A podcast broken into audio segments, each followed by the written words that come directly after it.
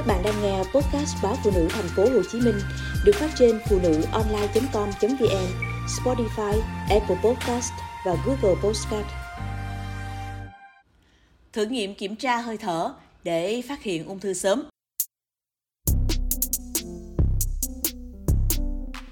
Bài kiểm tra thu thập độ ẩm và các loại khí có trong hơi thở con người, từ đó phân tích về các dấu ấn sinh học xuất hiện ở một số bệnh ung thư.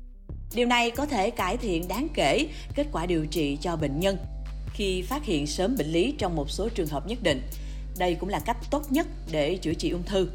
Một nhóm đa ngành tại Đại học Hoàng gia London đã phát triển một loại máy phân tích hơi thở mới.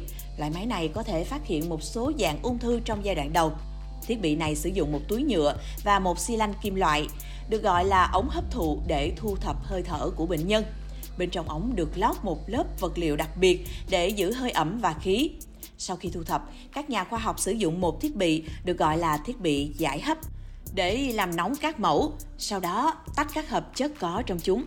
Điều này cho phép các nhà nghiên cứu phân tích và xác định các loại khí dễ bay hơi, cụ thể đóng vai trò là dấu ấn sinh học của các khối u ung thư. Khối u và môi trường xung quanh nó tạo ra các chất chuyển hóa. Một số chất chuyển hóa đó có thể được phát hiện trong thể khí và chúng tôi gọi đó là hợp chất dễ bay hơi. Giáo sư George Hanna, trưởng khoa ung thư và phẫu thuật tại Đại học Hoàng gia London giải thích.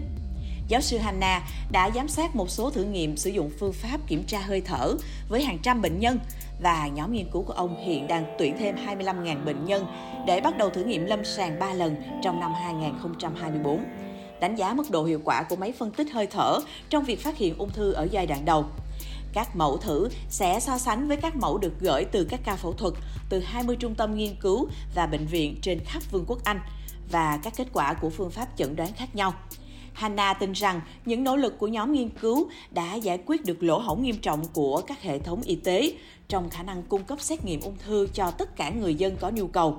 Vì máy phân tích được đưa vào vận hành sẽ là một giải pháp thay thế rẻ hơn, nhanh hơn và tiết kiệm chi phí hơn so với nội soi truyền thống.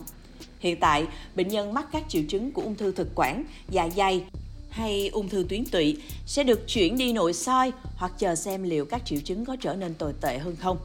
Điều này có thể gây quá tải trong hệ thống xử lý khi không có đủ máy nội soi cho bệnh nhân, hoặc nếu chờ đợi quá lâu sẽ khiến bệnh nhân điều trị ung thư muộn với các triệu chứng trở nặng hơn. Vì vậy, thực hiện bài kiểm tra với máy thở sẽ gần như thay thế việc chờ và đợi này. Bởi kết quả phân tích được trả về nhanh chóng, bệnh nhân có thể được đưa vào điều trị kịp thời, Hanna giải thích. Nghiên cứu đang được tài trợ bởi Tổ chức Ung thư tuyến tụy Vương quốc Anh. Nếu thành công, chỉ tính riêng ở Anh, bài kiểm tra hơi thở có thể cứu sống hàng nghìn người, tổ chức từ thiện này chia sẻ.